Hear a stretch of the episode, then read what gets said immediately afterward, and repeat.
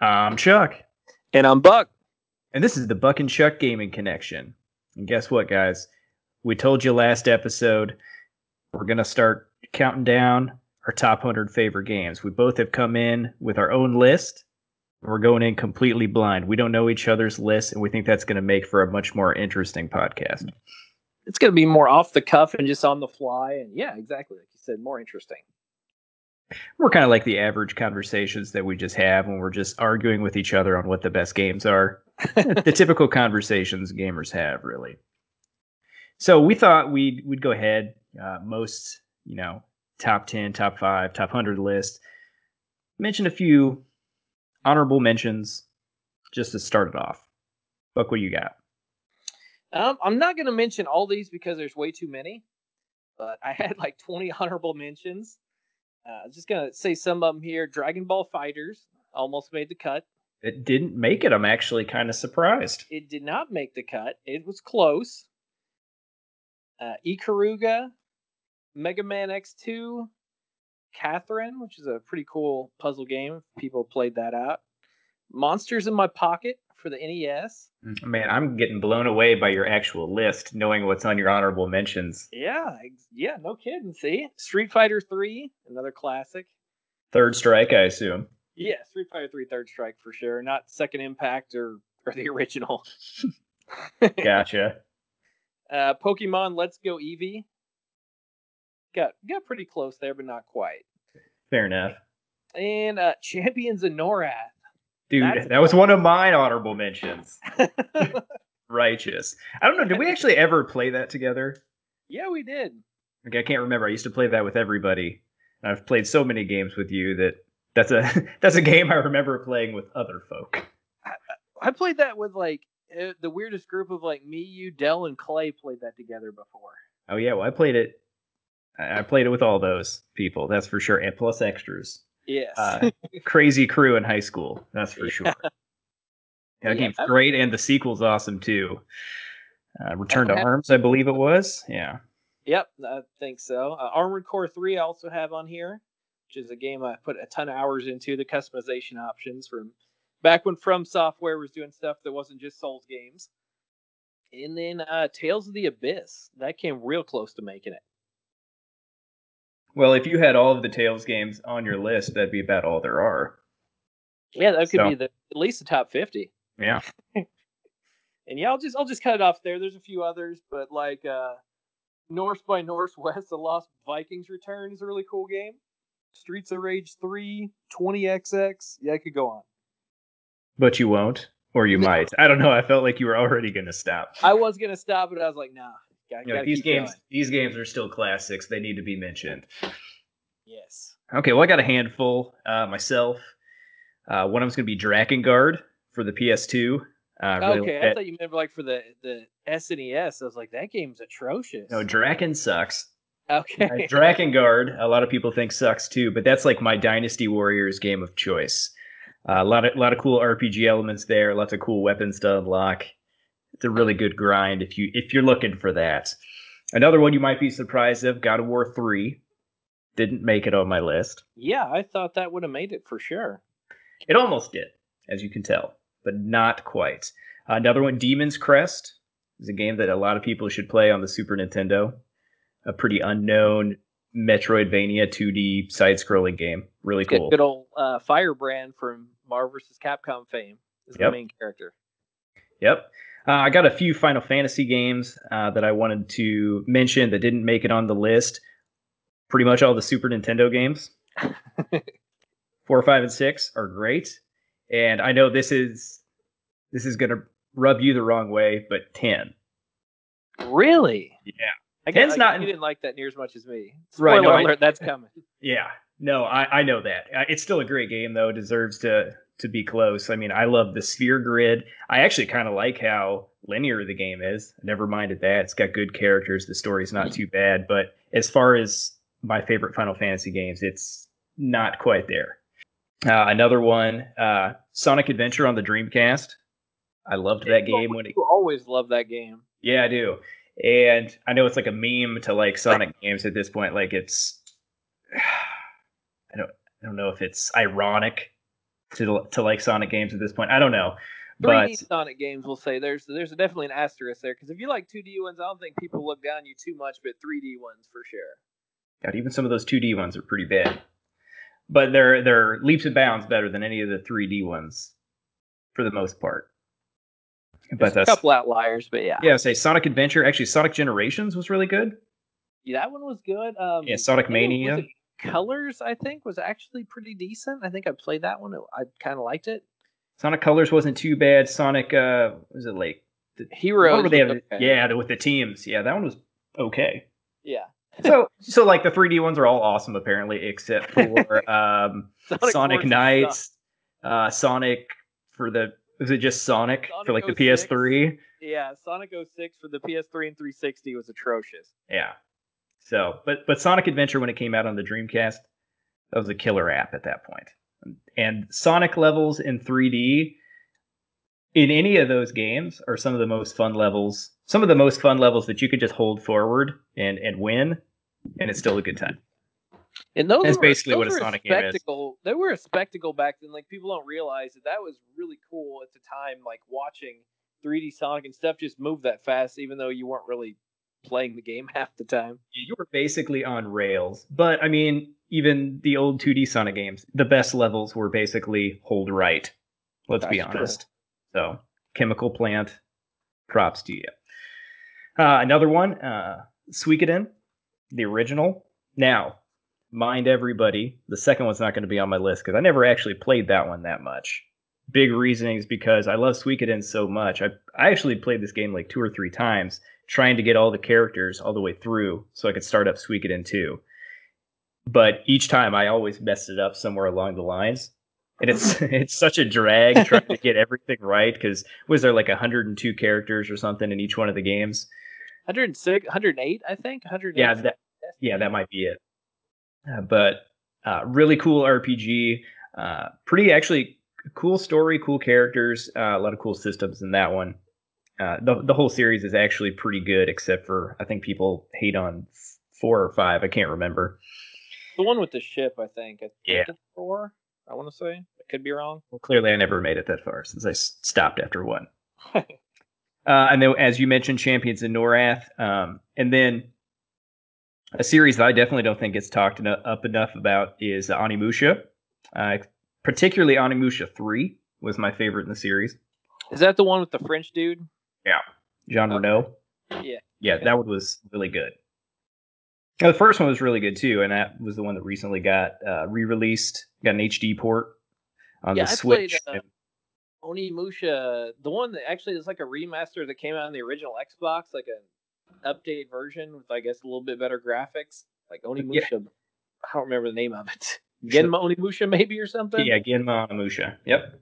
Yeah, that game was really cool. That's yeah, actually that one, the only one I played. Yeah, I was gonna say if you like that one, you're gonna like the other ones for sure. And then the last one, which probably make a lot of people upset that I actually think it's a pretty good game. Uh, the reboot of Devil May Cry, DMC Devil May Cry was a really fun game, regardless of how much you hate the redesign of Dante, which I do.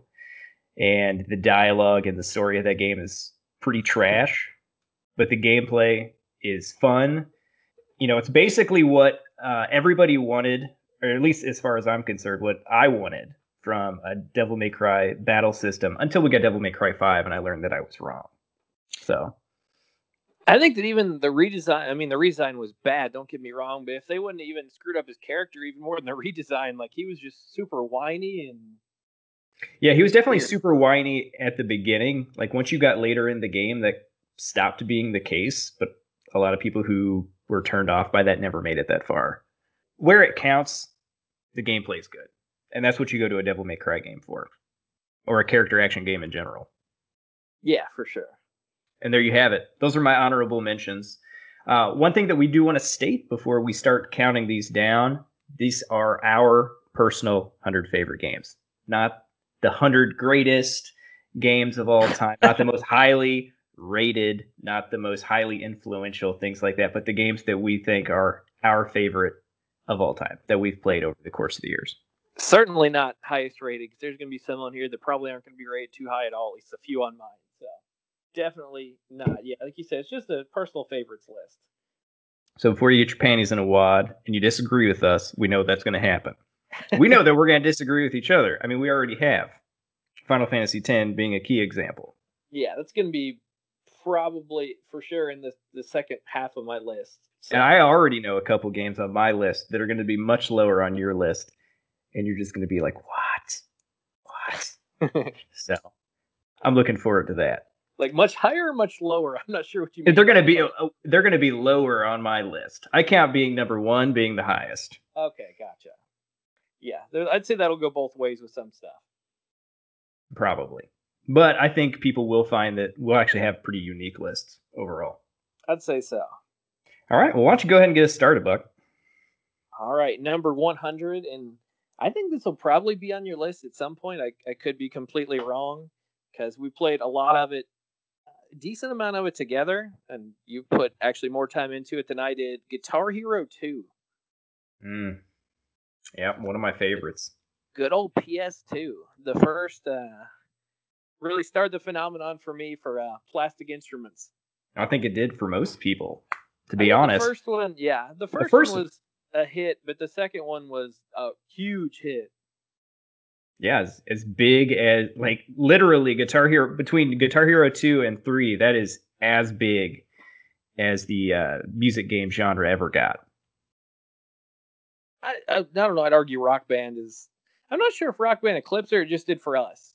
I don't think Rock Band ever eclipsed it as far as sales go, but it, I mean, as far as a game, it offers more, and it's a it's a more well-rounded experience. And obviously, I appreciate it more, uh, and you do too, just because you yeah. can play it with more friends and you got it do more stuff. Yeah, you got more options there. I don't think there's any argument there, but I think as far as the popularity, uh, and as, especially as as fresh as it was at that point, I think if you look at like the sales numbers, Guitar Hero especially in those days, dwarfed anything Rock Band ever did. And it's I don't know the whole just music genre in general, the plastic instruments genre, whatever you want to call it. It's like a just kind of a cool moment in time almost where if you weren't there at the time you're you're not going to get it and i don't know if something like it'll ever really come back but it was a phenomenon there in you know 2006 to about 2009 or 10 yeah, that was like our college careers. Yeah, it hit us at a good time. I actually yeah. wish Rock Band would have hit us a little bit sooner. I, I agree because we were all kind of spread out. Yeah, because that was well, Rock Band was towards the tail end of college, at least by the time that I'd gotten it. Rock Band was came out in 08, and I think I don't remember. I think I got it in summer of 08 or either that or own. Yeah, I got it in summer 08. Rock Band Rock Band 2 came out in 2009 or 10 yeah, I know Guitar Hero 2. I want to say I got it like the summer before we went to college, so like summer 06. And we put a lot of hours in that game. It had some good tracks too, like Beast and the Harlot from uh, Avenged Sevenfold. Radium Eyes from Count Zero. I remember. Oh, that's a that's a deep cut. That's a real deep. That's cut. a that's real a deep cut. Yeah, yeah, there were some some real bangers on there. For some reason, like it's been a long time since I've played that one. It, it's uh, hard for me to remember what's on there. I'll uh, never forget you. Hangar 18. Yes, exactly. Hangar 18. the bane of my existence. I can beat this guy, I swear, every time on expert. near And then you would fail. Let me bring over my memory card. I'll prove it that either I or some rock god came over and did it for me. It's unfair. There's a lot of every pressure there. During the solo, me and Roy there, You failed. Well, I don't think that my uh, skills have aged gracefully, so I don't. I don't feel good about my chances these days. I still remember Royd failing them bones all the time, trying to get through. Was that Alice in Chains? Yes. I got it started for like two hours one day. Well, that's when he was learning hard mode, I believe, yes. and that was that like the big. Threat. Yeah, that was the big step. If you went from three to four, or no, no, that was from four to five, wasn't four it? Four to five, yeah. Yeah yeah, they, they those games there was there was a very interesting learning curve to them, and between like medium and hard, and then yeah. hard and expert, there was a there was definitely a difficulty spike there. And you had to be pretty dedicated to I keep going. Medium to hard was even like harder because that made you it made you pick it up, and then hard to expert took it to the next level. Yeah, it added more chords and obviously just more notes overall. Because like medium to hard was like going Super Saiyan, but then you're going like Super Saiyan two or three when you go up to expert. Yeah, just adding that extra button and just figuring out how to slide up and down the the neck of the guitar. That was that was the real tricky part. And I mean, when you look at it in comparison to actually playing guitar, it's so simple because there's only five buttons. But you know, it really it, really was a fun experience that just kind of channeled the the passion and the enjoyment of music into the video game genre in a really cool way. Yeah, I'm pretty sure everyone at least like thought about getting a guitar, almost got a guitar around that time period that played that game. I know I did. Not translate whatsoever.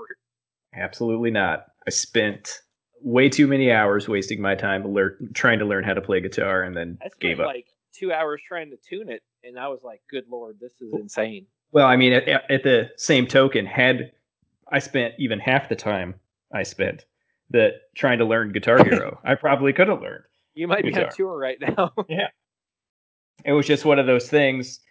Uh, video games are, are very engaging for me, and I was like, "Oh, this is a fun way to this is a this is a fun challenge. This is something new, and that just that makes it easier overall." Rocksmith didn't quite get me to learn No. guitar.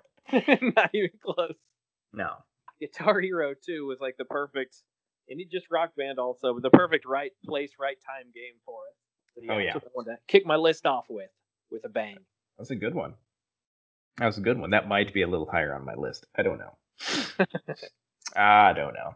All right, so by number hundred, uh, it's a it's known by a few names, but the uh, main one is Puyo Puyo, or Kirby's Avalanche, or my favorite, Doctor Dr. Robotnik's Robotnik. Mean Bean Machine known by many names, but uh, one of one of many different variants on uh, a simple puzzle game, uh, a match four, if you will. In this case, uh, you drop uh, two multicolored blobs down from the top of the screen, and you try to uh, match the different colors and try to get rid of of all the lines. Do combos, get higher points for the combos, and then also if you're playing multiplayer, trying to cascade down uh, extra blobs on your on your enemy. I know you've played this one at least a decent amount. I know you there's other puzzle games you're a heck of a lot more into. Yeah, I played that one quite a bit though, and that game is addicting. It's very addicting. Yeah, this is this is my good. this is my favorite variant on this type of puzzle game. Even more than Tetris Attack and things like that, even though those are great. This has always been my favorite because there's there's very little more satisfying than building up uh, all these different pieces disappearing just like four or five blocks and then just having it rain down into just a never-ending combo and demolishing your your foe. And a lot something- of times you would just Mm. you would dumb luck into this epic combo. Yes. And it didn't matter. It was still good enough satisfying. to be able to actually like set up a ridiculous combo, but I know against each other we've dumb lucked into plenty of combos. Still satisfying. It doesn't matter. you feel like a million bucks. Almost more satisfying. it doesn't really matter which version of the game that you play. They're really all the same. Uh, I played mostly Kirby's Avalanche because that was my first foray into it on the Super Nintendo. Dr. Robotnik's Mean Bean, me, Mean Bean Machine is on on the Sega Genesis. It's also on the Game Gear. It's also on several of those Genesis collections too, so I think I actually had the most experience with that one. Yeah, it's probably the easiest one to find. Besides, I, there has been various releases of Puyo Puyo. Like they have one that just came out, or well, didn't just come out, but came out on the Switch pretty shortly after release. That is Puyo Puyo Tetris, where you could switch which puzzle game you want to play, and you can play multiplayer with people. One person prefers Tetris over Puyo Puyo, which I don't know why someone would. Definitely not. but I get it, and that's a fun game. So they're not hard to find, and they're all they're all cool experiences. There's even probably a, um, I'm sure there's one on of the phone. sale. Yeah, Oh, I'm sure yeah. there is. So that's my top hundred or my top hundred. That's it. That's all. That's Kirby's it. Avalanche. All the different variants of Puyo Puyo. Yeah, well, there probably is a hundred of them. But it, I mean, it's a, it's a pretty simple puzzle game overall. Most puzzle games are. But one of the beauties of puzzle games is that if you know if you have friends over, it's a simple thing to get people into. They understand it right away, and most casual gamers enjoy it too. Yeah, usually like there's unless someone is really good at like a certain puzzle game, you can usually be kind of competitive if can just have people jump in for like a party type game. But if there's like someone that's a beast, then it's it's a little more difficult. But usually with something like that, you can just have someone just you know friends jump in and out and still be pretty competitive and cool. Yeah, I, don't think we, you could honestly get too much more casual than our 200 spots. Guitar Hero 2 and a puzzle game. It's not so bad. Yeah, and I'm actually gonna take it uh, a lot away from the casual arena and uh, Wicked, bring it wicked to segue. yeah, oh yeah, segues for days, and bring it to a game we both have a decent amount of experience with, and that is uh, Virtua Fighter 4 Evo For the PS2. for the PS2, and that. First of all, like the graphics for that game for a PS2 game are, are phenomenal. Actually, they still look pretty good. And I probably would have picked. I mean, I'd imagine Virtua Fighter Five is probably the best one to go with at this point. But I put way more time in uh, Virtua Fighter Four Evo than I did Five, so got to stick with that one. It was one of the first games I can remember that had kind of the customization gimmick, where you would like in that you in this when you go to like Japanese arcades, and you fight random people or what's supposed to be like players essentially, and then you actually win items there. Like you can get a just random hat to put on, you know, Wolf or any of your characters, Jeffrey. I don't remember who'd you use. I'm trying to think. In Virtua Fighter? Yeah, Jackie. Oh, I, I want to y- say. yeah, the the Super Saiyan 2 biker dude. Yeah, that'd be Jackie, blonde haired dude. Yeah. And I use the uh the monk dude, and then I remember Leon, and I forgot the monk dude's name, like Probably Wu Lee. Or Sure. Fei. Yeah, we're just throwing stereotypical names out there at this point. Hashtag not racist. no, definitely not. Might sound like it, but no. Yeah, that was a that was a very interesting game because 3D fighting games typically not so much my cup of tea, but that was uh, that was a fun game uh, when we when we were playing it. We actually didn't play it. I don't think we played it for that long.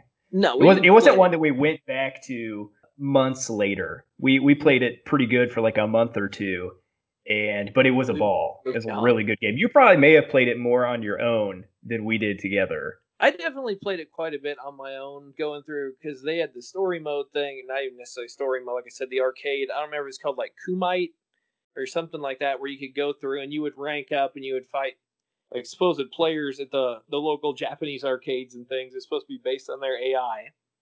Yeah, it was kind of cool. It was like a it was like a simulated online ranking ranking mode that we have now in modern fighting games. Yeah, pretty much. That's a good way to describe it. And that game is ridiculously deep. Virtua Fighter in general. Well, the move list is longer than the Holy Bible, I think. in most characters, like there's not that many characters in the game, but a lot of them have different stances that do all kinds of different moves. And like Tekken, you can pretty much mash buttons and string together combos. Look kind of impressive. Virtua Fighter, you can't do that. It's a whole lot more technical than Tekken. Yeah, it's. I think it's more firmly based mm. in the the actual forms of martial arts that it's based off of than Tekken is. I think they take a a few more liberties in the design of their characters.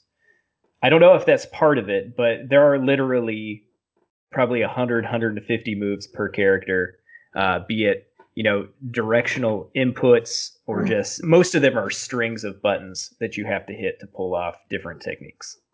Yeah, and there's one thing that I'm not a fan of is there's a block button like there are in uh, the good old NetherRealm games, which back is just the way to go to block. I don't. I really don't know why they don't just put that in as an option. That would be nice, but It's I not like the back button actually does anything in those games, as far as I'm aware. there's some things, but they could have it like I mean, you block with back in Tekken too, but I mean, there's a lot of attacks that use it, so they could definitely still work it in there. It's just like one more thing that makes it more difficult. So it was a, a super fun game, and this was like you said before, you could before for sure I could go online. I mean, not many people took their PS2s online, and it gave me a lot of single player content to do in a fighting game, which was so I could play. Besides when I was just we were playing against each other. It can't be underestimated how original that customization option was back then. Like I know every fighting game has it now, But almost every game in general has some form of character customization at this point, regardless of how deep it is. Yeah, that was actually really unique back then. If ahead this of its time. today, you would be paying freaking loot boxes and crap. You'd be paying actual dollars for all the items you could just unlock in the game. Then Yeah, this one you you had to have the skill to get that stuff. I don't know if you could like grind cash and buy stuff. Maybe that was some of it, but I know that you actually had to defeat some of the tougher opponents, and they were ridiculously hard. Is they got to the point where they were like cheap fighting game boss levels. Yeah, got to the point where they were cheap hard, where they could have like inhuman reflexes to counter basically everything you did. Well, yeah, I also think that magnifies what you said, which you kind of glossed over earlier. Their fighting styles were based off of tournament level players back in those days. So the developers actually worked with them and did some kind of like, I don't know if they did like AI learning or whatever they did to get them uh, to somewhat reflect the way that those players actually played those characters. And that's pretty cool. And that's something you don't see these days. That's very true. And those people must have played like dicks because they were really hard.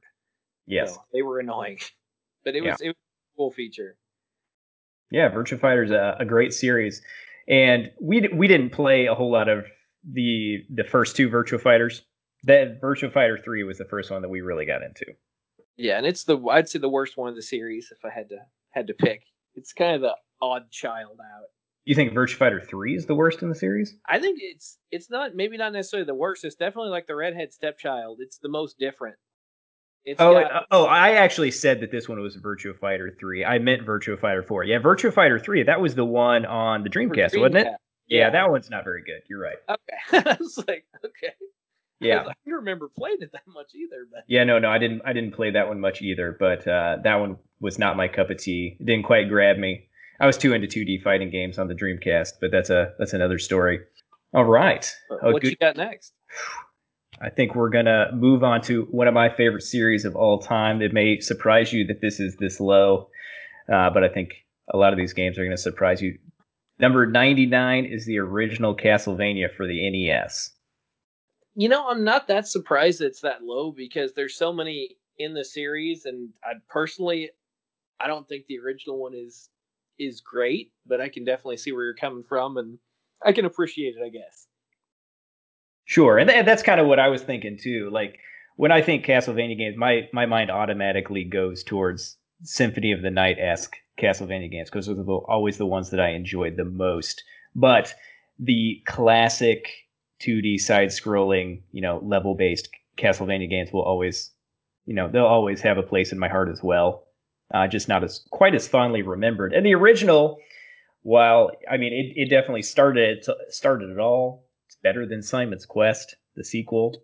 That's for sure. Even though Yeah. Castlevania 2 is, it, it tried a lot of new things. I got to give it credit for them actually not sticking to the formula 100%.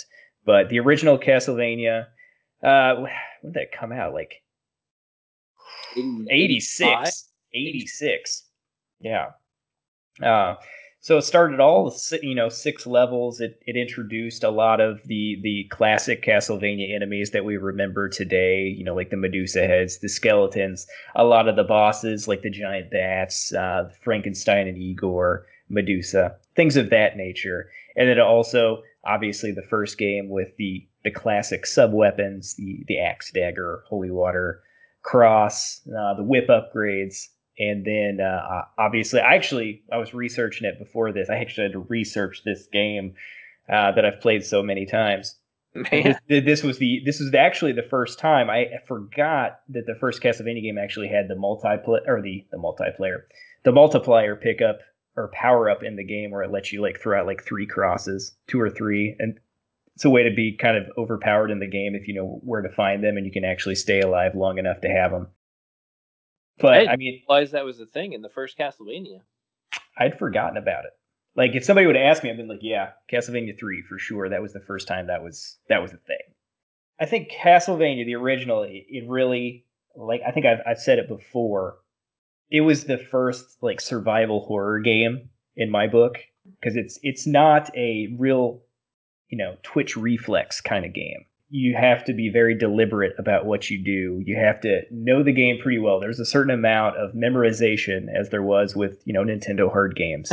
you, have to you have to do that. But you have to, you know, you have to save your resources for, you know, for bosses or uh, specifically tricky enemies and, and things like that. So I mean, it's really just the first Resident Evil game. And well, I mean, Simon's freaking shoes were made of cement, clearly, because the way he walked and jumped and moved. He just he had to put a stick up his ass before he jumped every time. the classic meme: you better buy an engagement ring for that jump. but I mean, it, it started the franchise, and I've I've loved it. I've loved it ever since. Even though I, I originally played Dracula or Dracula Castlevania Three Dracula's Curse, that was the first one I ever played. I, I very much appreciate uh, one and two as well. Uh, I know three is going to be higher up the list. At least I would imagine quite a bit higher. I don't know where you're getting those kind of spoilers. but I guess I'll I'll move on to my number 98 here, and it's a game that uh, I think you spent some time with. I'm not sure how much, but I, am pretty sure they're one that actually told me about it, and that's Rogue Legacy. Oh, Rogue Legacy, yeah, that was a that was a, a fun indie game to discover out of nowhere. Yeah, I'm generally not a fan of the the roguelike genre. Neither one of us are. No, but Rogue Legacy had so many just cool little twists on it. I mean, the the gameplay itself is is top notch, and then all the different um, basically stats or traits your characters get. So I guess I'll just kind of break it down. Of at the beginning of the game, you pick from one of three characters, and they all have their their different quirks. And it's usually some things good, and sometimes things some things might be bad. Like they may have um, giantism where they're they're huge, and then it makes them you know bigger targets. They they can hit fairly hard, and they might be colorblind, so the whole game is black and white. Like there's all kinds of just weird, unique things they did that made that game really freaking cool. Yet it was one of the very first really popular roguelikes that I can remember. And they had all the weird classes. Like there was eventually you unlocked like a vampire class and like a, a Hokage class for Naruto, where you just like a ninja that did random things. And did you have to beat the game to unlock that? No, I definitely had Hokage a lot. Um, I think you had to you didn't have to beat the game to get vampire, but it was way up like the the skill tree as far as getting coins, enough money to you almost had to beat the game to get that one because you need so much money. Oh, okay. That that explains it then. I got really into that game for like probably like two nights. Uh, one of my buddies downloaded it and we we played the crap out of it. And I think after that is when I told you about it.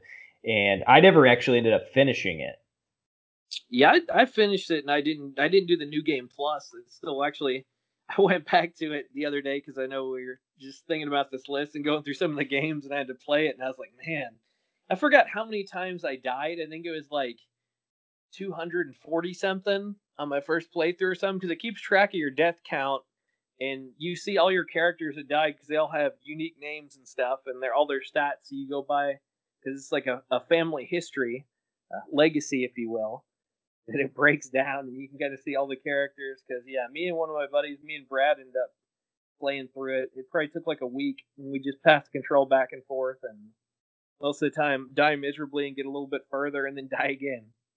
Yeah, it had a great curve of regardless of how short your run was, you typically always made a little bit of progress. And that's one thing that I don't feel like a lot of roguelikes get quite right. But I also just don't like the roguelike genre in general because I love I love my RPG progress, but I don't like it when it's starts over. Well, it's a well Rogue Legacy. Assuming you get far enough, you actually there is permanent progress to be had, and there is yeah. and there is for a lot of roguelikes, uh, depending upon which one you pick. But it, it's not quite as satisfying or as as meaningful uh, for me. So sometimes I just feel like, uh, you know, I just wasted those two minutes because I didn't quite make it far enough to get enough money to buy an upgrade. So that was just a wasted couple minutes. But the runs in that game are pretty short, and the game's yeah pretty fast paced. And I would say anybody who actually likes, you know, Castlevania games probably like Rogue Legacy. Yeah, it controls top notch on there, and roguelites to me, it's a very fine line of being fun and frustrating because I have to be able to see, you know, enough progress to to not get super frustrated. I guess it's the same thing kind of with the Souls games where it kind of rides the line. It can depend on what mood I'm in or, you know, how the day's gone if I want to actually play a, a Souls game or a, a roguelite or something like that that's gonna possibly test my patience. But yeah, everyone should take a look at Rogue Legacy. I think it's released on basically everything at this point from PS3 and 360. Uh, I know it released for the Switch not too long ago with some new features. I think should be easy to check out. Especially Steam, you could probably get it for like two bucks. But yeah, that's a that's a great entry. One I considered. All right, the next one on my list, unless you have more you want to, uh, you know, more sugar you want to pour on that game. No, I'm good. I said it almost made your honorable mentions, I guess. It did almost make my honorable mentions. And you know, it probably should have. It's an honorable game. So, all right. So, mind up. I guess we're at 98 now. So yes, sir. So 98, it kind of feels like a cop out, but I, I will pick my favorite game.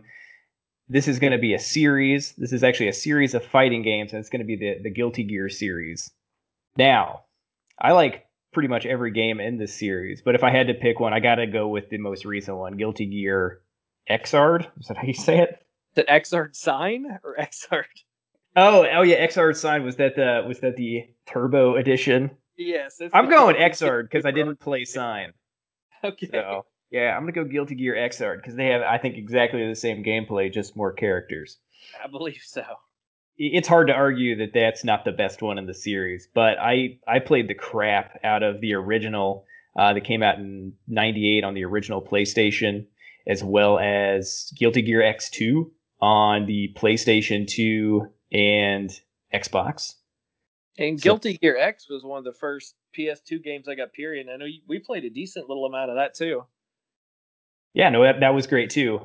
I mean, honestly, the series besides maybe adding a little bit more complexity over the years, it hasn't really changed that much, and it's just gradually added more characters over time. Uh, but there there are two two honorable mentions within the series that I think are are cool exceptions uh, to that kind of granular upgrading. Uh, one of them is Guilty Gear Isuka, which had a four player mode that was pretty much a, a failed experiment, but it was kind of a cool idea, as well as Guilty Gear Judgment for the PSP that had a side scrolling co-op beat 'em up mode. So yeah, that was cool. Yeah, well, that. those never quite turn out as cool as they sound in a fighting game, but I keep wanting them to try it and find one that, that it perfectly it perfectly works out. But the the Guilty Gear series is cool uh, from a lot of perspectives. If you like edgy anime, Guilty Gear is going to be right up your alley because it's got a lot of really cool anime, a- anime, anime, anime inspired characters. Sol Badguy, Ky Kiske. I mean, those are like classic fighting game characters that anybody who actually, yeah, basically. But they're like, well, Sol Badguy at least. It's just like a badass version of Ryu and Ken, as far as I'm concerned. The whole aesthetic has kind of just like this, this like heavy metal hard rock aesthetic to it, and so is the music. It's just like uh, just like really quick bass beats, and it just really gets your blood pumping more than your average fighting game music would. But Guilty Gear also has some really cool um, game mechanics. Uh, I don't remember all of them besides like Roman canceling and dust canceling and things of that nature, but it is the first and only game, as far as I know, that has introduced the the classic instant kill moves, which I always tried landing and always failed. yes. Which which comes with the uh, the fun fallback of losing your super meter. You can't do your your super moves anymore, but instant kill moves during any one of the rounds, you can you can store up your super energy and go into this mode where you're just like like a rage mode almost. You glow like red a little bit, and yeah, a, a limited window where you can actually do it, and it's one of the most satisfying things if you land it in a fighting game because I mean you don't just win the round, you win the match. Like it can be round one, you insta kill, you win. Or better, you're down a round. Yeah, and you get it. That's the best. So you're coming you you're down one round and you're low health at the end of the second round and you pull that off. That does feel good. And it's not cheap. The the enemy can block it, the enemy knows it's coming. Yeah, usually Let's be have to be honest. kind of stupid to, to get caught by it. Yeah, you, you have to be pretty careless. Plus, they only have like maximum maybe 10 seconds to pull it off. I don't think it's even that long. And like you said, It's not like, Pandora mode. Good grief. No, it's not Pandora mode. And like you said, you actually have to enter that uh that state. So like you start glowing, like your enemy knows that your insta kill is on. And you have to know you're going to do it because there's no going back at that point. Nope, you're committed. Yeah, you're you're committed, and of course you want to be. And the animations when you pull those off are, are some of the the coolest cinematic, you know, like super moves in any fighting game. Oh, As the far as I'm concerned. itself is just like uh, all the games I really like to look up, but the most recent Xrd games are freaking gorgeous. Yeah, that's anybody who likes Dragon Ball FighterZ should thank Guilty Gear Xrd for that graphic style. Because Yeah, absolutely. Arc System Works is killing it in the 2D fighting game department. So they have they have mastered the art of 2D 3D graphics to Yeah, a level that I, I never anticipated was actually going to be possible. When I saw Guilty Gear Xrd for the first time in motion, I was just like, and then I saw Dragon Ball Z, which is just like pulling my heartstrings way more. I was just like, wow, okay, what's the next stage now? I don't know if it can get better than actually like looking like an anime. So Yeah, it's it's ridiculous, and they look amazing. Yep, some of the most technical 2D fighting games out there. Cool characters, uh, graphics are awesome. The actual soundtracks are pretty, pretty banging, and I'd say you can't go wrong with too many of the games. But definitely, Guilty Gear Xrd is the one that I would pick, being my favorite of the series. Yeah, it's it's the the most recent one, and I mean they all pretty much add features on top of each other. So like you said, can't go wrong. What's your next one? One that um, we both played a fair amount of, and uh, actually my favorite version of it is actually on the original PlayStation, even though it came out on the SNES or Super Famicom, I should say. I have no idea. You have no idea. I feel like I should, but I I'm having a I'm drawing a blank here. I, I think you should know. I Mm. think you should know. You played it. I think of PlayStation games that only came out for the first Oh, time in the US oh. on PlayStation. Final Fantasy V. There Or- you go. It's that low? Yep. I'm surprised. Yeah. There's I'm- a that should tell you how much. I mean, this list is going to surprise you. I I, I thought about that. The Final Fantasy games were the first one I went to in my head, but I was like, "There's no way he's not gonna." I don't feel like he's gonna put four on here. So Uh, spoiler alert. No. But yeah, Final Fantasy V, and anyone who's played that knows the battle system is ridiculously good. And actually, the job the job system is good. The battle system is standard fare. Yes. The battle system is just normal. Yeah. But the combinations you can do with the job system are insane. I've Yeah, actually it- been playing it a little the last week or so, just randomly busted out um, on the DS because it still has the Game Boy Advance thing there. That's a good call. I mean, five took everything that three established and just turned it up to eleven. Oh, absolutely. Like it's not even close. Yeah. As far as what you can do, because right now I have like my main character. I leveled up like the Mystic Knight. I don't know if you remember what that does. Is it like a rune knight where they like cast magic on their sword and just attack? Is that what they do? Yeah. Yeah. I have no idea what it is then, I guess. not a clue. I leveled him up first, and then went after that, and now I'm leveling up Ninja. And Ninja has a thing where you can uh, basically attack twice or equip two swords or a sword to each hand. So you can get pretty buff there, and then I can use like from my Mystic Knight, I can enchant the swords with like you know like fire, lightning, whatever, like Fira and then you can attack twice with like a freaking elemental blade that does ridiculous amounts of damage, and that's just like one little combination. Yeah, to kind of dig into that a little deeper, the game has, you know, is it like 20 or so jobs, maybe more than that. You level them up independently on each one of the characters, depending upon what you pick, and then you can switch and have one of them as your your sub job, and you get abilities from both of them. So you can come up with specific sick combinations for each one of your characters that can cover each other's weaknesses and things like that.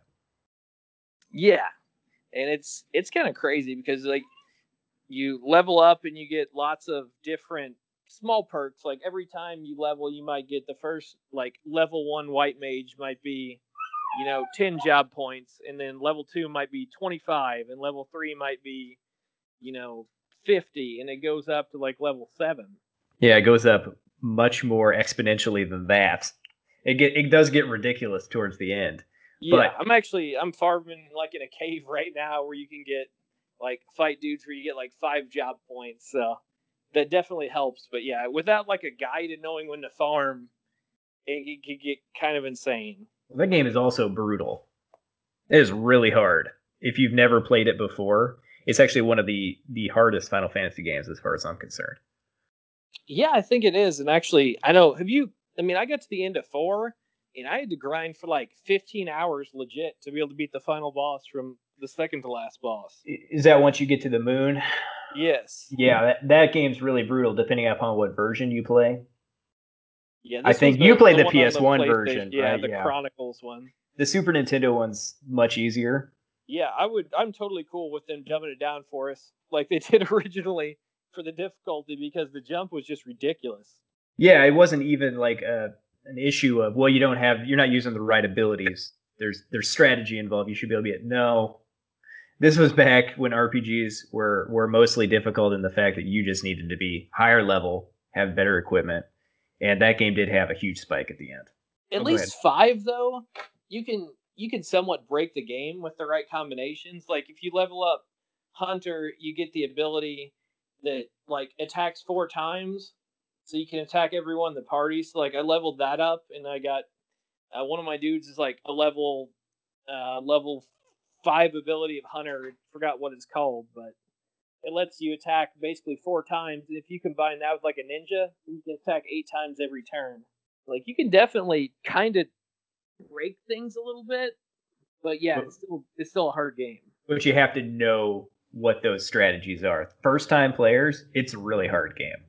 Yeah, if you don't like look for any guides, and I would say if you're gonna play it, don't look at guides and experiment for yourself because that's most of the fun of the game.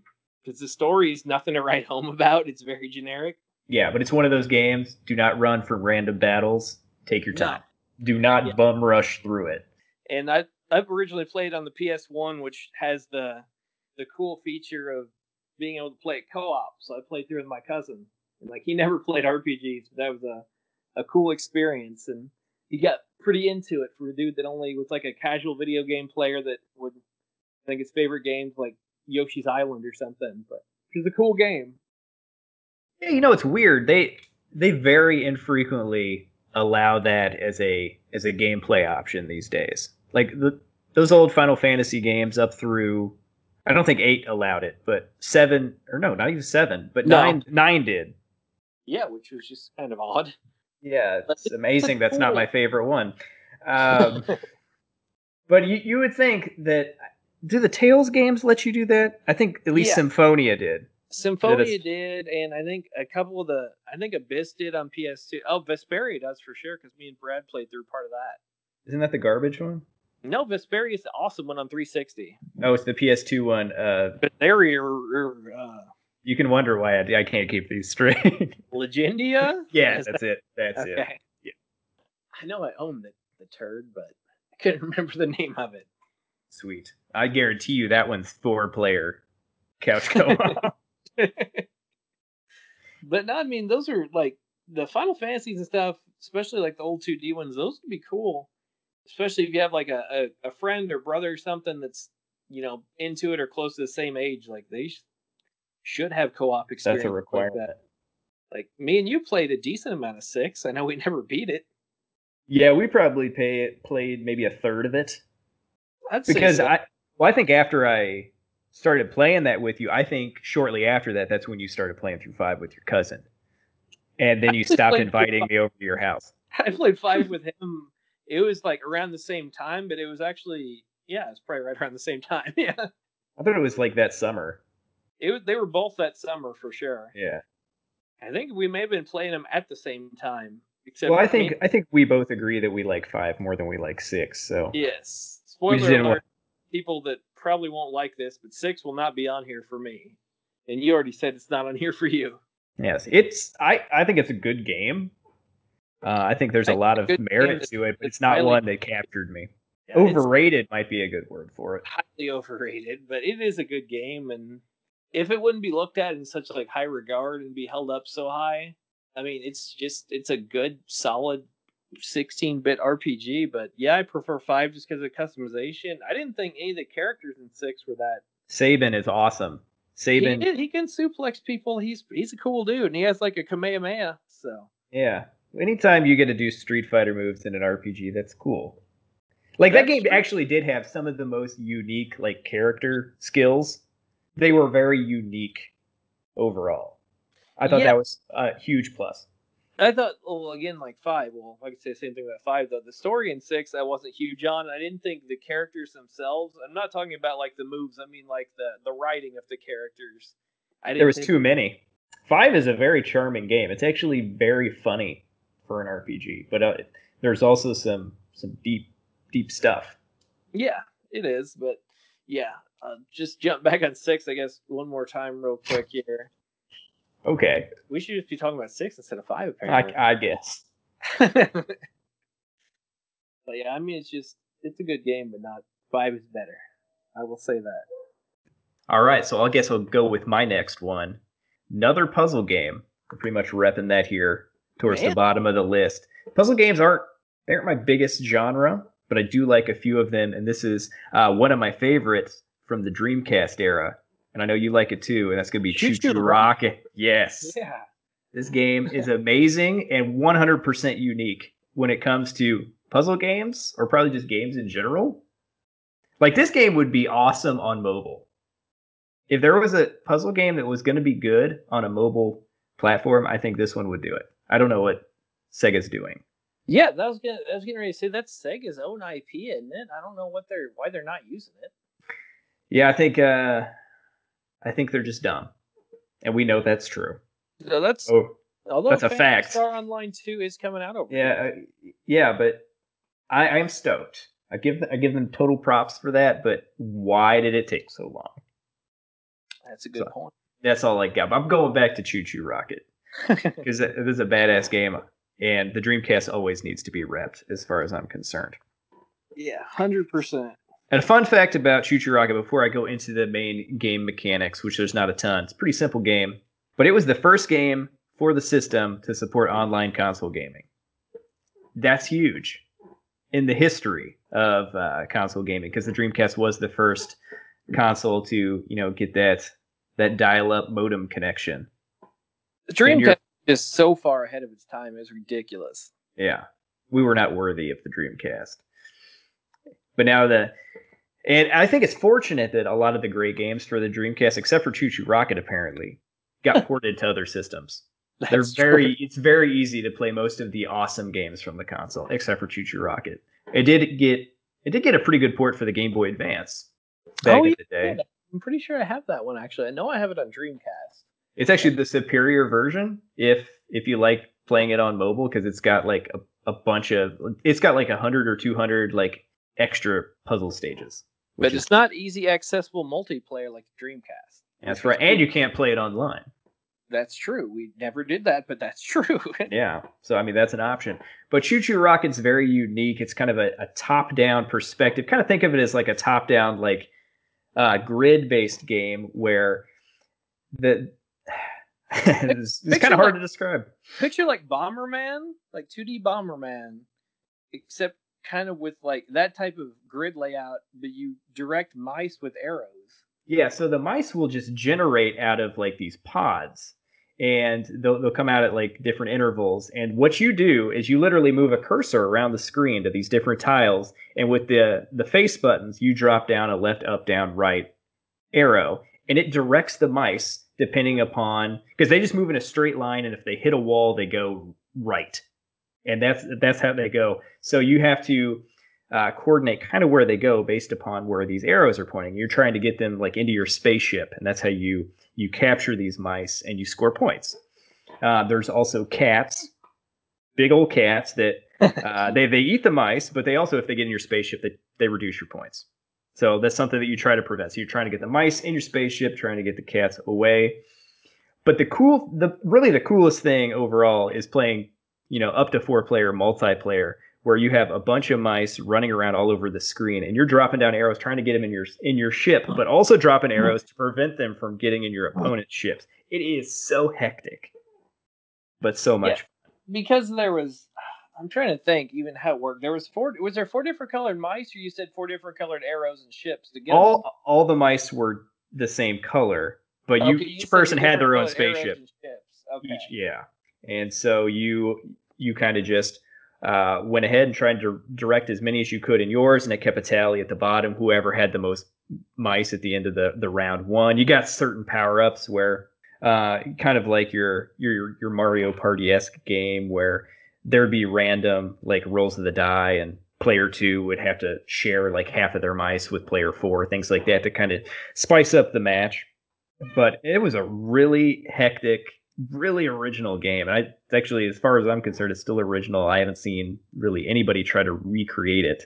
And it was ridiculously like it because i remember you brought it over this was 2001 we both just got in a dreamcast it was like summer 01 and i was thinking like this game is gonna it looks kind of stupid. Like it doesn't It- look like it would be my cup of tea at all. It looks like a japanese like knockoff dreamcast game. Yeah because it looks like it was like, cheaply made and and it probably was. That's but it's true ingen- but like but it's ingenious. A lot of the graphics and stuff pushed the Dreamcast were like cutting edge at the time, and this was just kind of like it looks like, like you said, it didn't look out of place in the Game Boy Advance.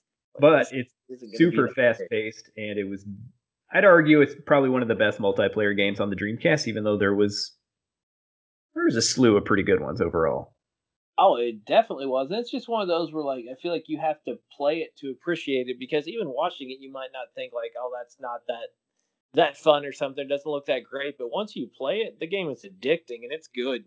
yeah i mean it's like it's like trying to describe in words like any puzzle game to somebody it's the most boring thing they've ever heard of like it's it, it's ridiculously boring. Uh, one other thing I, I want to say about it, one of my favorite modes that I spent the most time with, uh, there was a, a puzzle mode where you had a certain amount of mice uh, that got like launched into the sa- stage, and before they launched, you had you had so many directional tiles. You may have like two ups, one left, four rights, and a down, and you had to use those specific arrows. That's all you could use to direct those mice to like a spaceship at the other side of the screen to get around like different obstacles and you know like maybe there was like cats in the middle of it and you had to dodge those and get them there i really liked that mode too it was just kind of a very simple puzzle mode kind of give you a break from the the hectic multiplayer experience if you're playing by yourself Yeah, it was. It's almost kind of like the Candy Crush, you know, has kind of a monopoly in the market now, where you have you know X amount of moves to beat the level. It was basically that before Candy Crush or anything existed.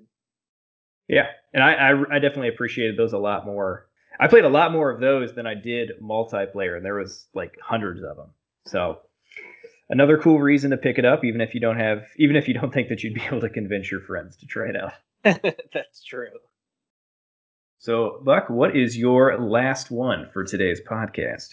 All right. Well, it's going to be a game I picked up in uh, November of 2001 and didn't actually Choo get a Rocket? no. No. I didn't actually get to play this game until Christmas because I picked it up when I went to the went with me and my dad went to the midnight launch of the GameCube. Hmm. and I picked up a couple games there. And um, the first one I'm going to talk about, uh, the the second one's actually going to be on this list later, but the first one was the one I was really hyped for. Luigi's And- Mansion. Yep, it didn't disappoint. Luigi's Mansion. Nice. That game- have you? I have. I'm sure you have played it, but I mean, Oh yeah, I, I've definitely played the original. It's the only one I've played, and I don't think I ever ended up finishing it. But that is one of the most unique gaming experiences that I've ever had. And thank God Luigi got a really solid title under his belt.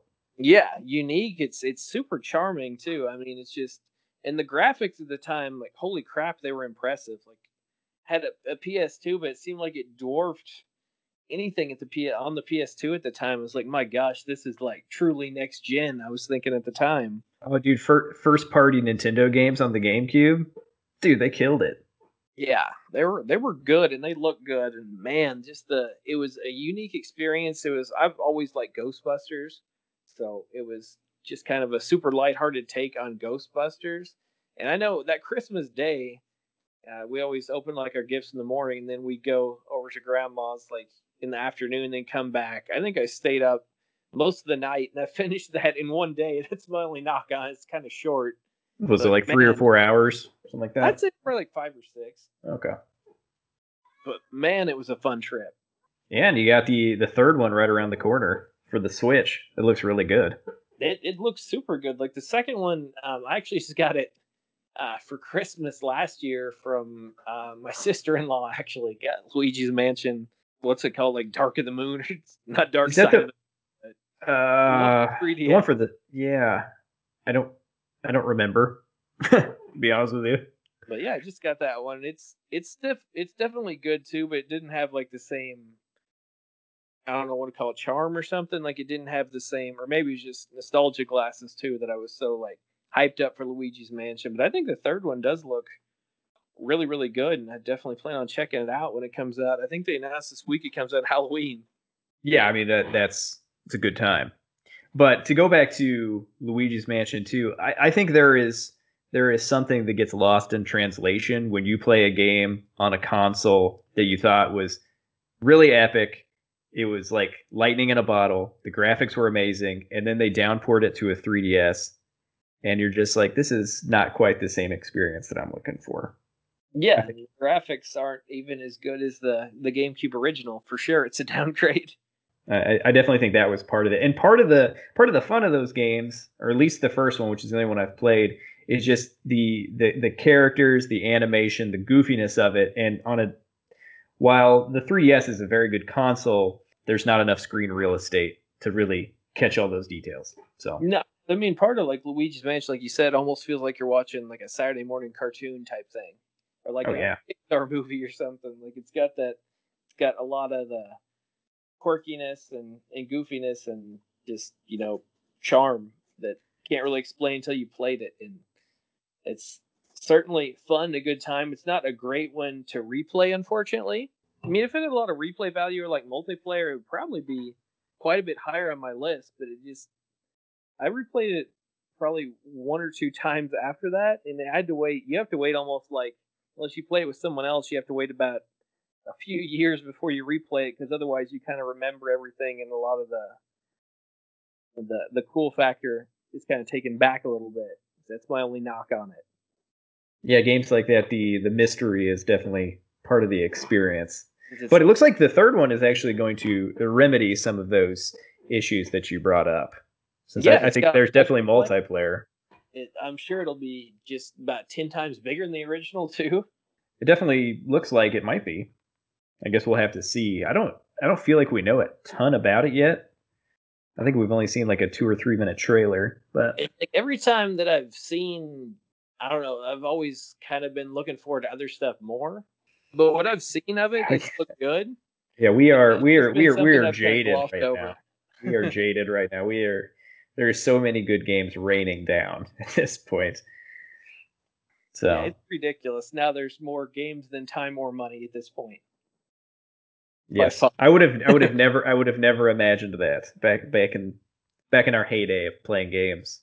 No, when we were, you know, I wonder the- if we would have even had enough time back then. It, I I don't think so. Like if we were in, We wouldn't have had enough money. Fifteen years, definitely not had enough money. But I can't keep up with all the the cool and quirky indie games coming out.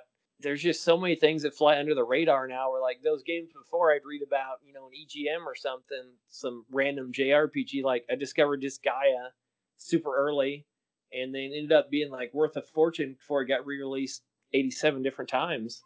Now I feel like I missed, you know, 10 of those games on the daily. Yeah, and you just kind of have to be like, "Ah, whatever. No, I, I, I can't go back now. Yeah, too many games, that's for sure. But Not a bad problem to have. no, especially if you don't know what you're missing. All right, so I got I got one more game on my list, and I feel like I feel like my list today has been pretty repetitive, pretty heavy on just a few series. So number 96 on my list is going to be Super Castlevania 4, which might surprise you that it's this low too. I did because I thought about talking about that when you were talking about the original because I know it's technically a remake of the original. I actually really like Super Castlevania 4. I know I didn't say glowing things about the original, but Super Castlevania 4 is good. Yeah, it is. And it, it as far as, you know, it, it was uh, originally intended to be a remake of the first one. I mean, if you really compare them side by side, not that similar.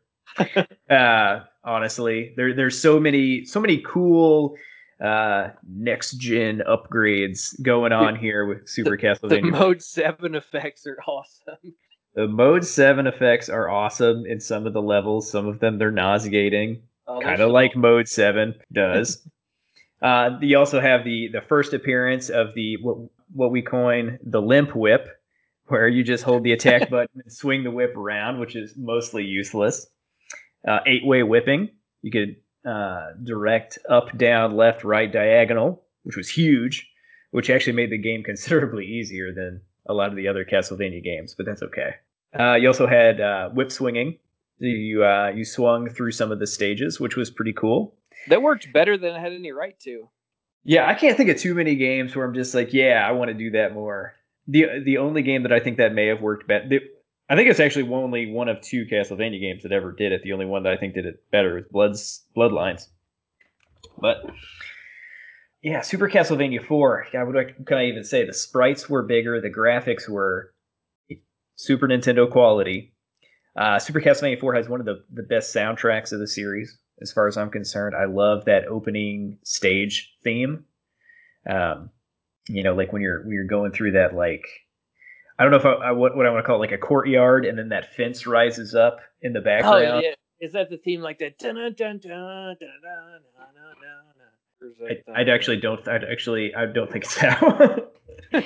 uh, but I know exactly which one you're talking about. Uh, I don't. I don't believe it's that one. I don't believe they use it in that game right there.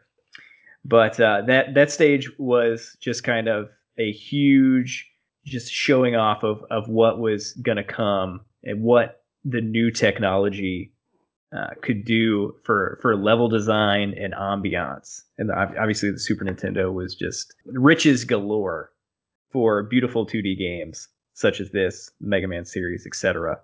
But uh, Super Castlevania 4, arguably, and I'll make this argument, I think it's probably the easiest Castlevania game.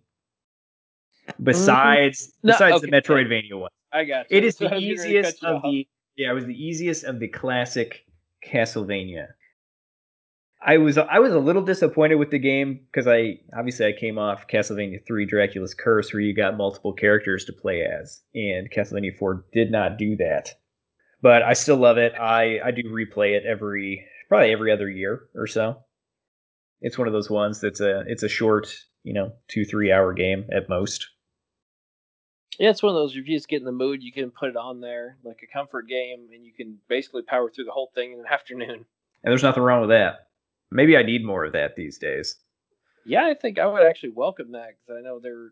I think the new Fire Emblem game that I probably not going to buy for myself comes out this weekend. They're saying like the campaign itself takes like 100 hours and it's like 40 hours before you get past like all the like the prologue and stuff like that's insane they're like to a time skip Maybe they should have taken a few houses out of it. Maybe shorten it. Fire I don't know. House. Yeah, that'd have been better. well, I think that's a pretty good 10 games to start off on. I think so. We got a lot of puzzle and Castlevania, and I had a pretty varied list. But yeah, you did. Well, one thing I found when I was making my list, probably not spoilers necessarily, I am very brand and series loyal much more than I thought I was. It's not gonna. It's it's definitely not gonna get boring. But I do I, I do love a few series uh, quite a bit, and I like a lot of the the entries in them. So those will be repped throughout. There will be a lot of Castlevania coming up on the list. But I will see. What is there like? 40 plus Castlevania games now. Not all those are going to be on here, I promise you. I would hope Simon's Quest is not going to be on here. No, but I, I do I do love that game to a certain extent. Uh, there will be there will be probably a couple on here that may surprise people. We'll have to wait and see. And, yeah, I was kind of going through the games and stuff, and I was looking like uh at all the Mega Man games and stuff, and I was just kind of like going like, if I had to take like a hundred games with me, would I really want like half the list to be Mega Man games? No, you'd want more variety there. That's so, for sure. I'm actually I was actually surprised X2 didn't quite make the cut. It was like I said, it was one of the very I think it was like the third to last. got you got real close. You will definitely see some some other X games on here, but unfortunately X2 got real close, didn't quite make it. So I, I think I think your reasoning for not putting on the list, uh, while you do you do like X2 quite a bit, I think it's more the memory of X2 and like when you got it that yeah. is probably more important to you than the actual game in comparison to the whole series. Oh, for sure. And I just replayed. I just recently replayed the whole um, Legacy Collection or X Collection Part One, and man, those all hold up ridiculously well. Is four still your? Well, we won't go there. We're gonna give away the whole list. Yeah, let's not do that in the first episode. Yeah, that's all right. Buck, it's about that time. I think so. We we powered through this here pretty quick. Yeah, that's all right. I think once we get a little bit higher up on the list, I think we'll we'll probably have a lot more sugar uh, to lay down on these games for sure. I don't uh, I don't foresee the episodes getting any shorter. This is probably one of the shorter episodes we've actually recorded, and that's okay. Yeah, I think that, like you said, like I didn't have a ton to say about games like Virtua Fighter 4 necessarily or Rogue Legacy because I don't have the you know long history I have with some of the games coming up here, and I'm sure you're the same way. Yeah, there's that, and the, and the the biggest problem is I have games that I wanted to or I did put on this list that I haven't played in years, and I'm not sure if you know if I played them again, would they still be you know on the list or not? It's one of those things like my memory of it is is is so fresh in my mind according to my mind, but not according to how frequently or how recently I've played it. Um, it's hard to talk about it because it's basically just like talking about my memories and not so much exactly how I would compare it to games that I've played recently. So yeah, I think that's something you always run into though. Oh, for sure. Because the very the very last game I actually cut was Joe and Mac, which is a game I love, love, love, love to death. But I was like, I don't know that if I actually went back and play Joe and Mac like right now, that I got a lot of good memories from playing it like Mazzio's Pizza back in the day. I know you'll probably remember that place, but man, I, I sort of do.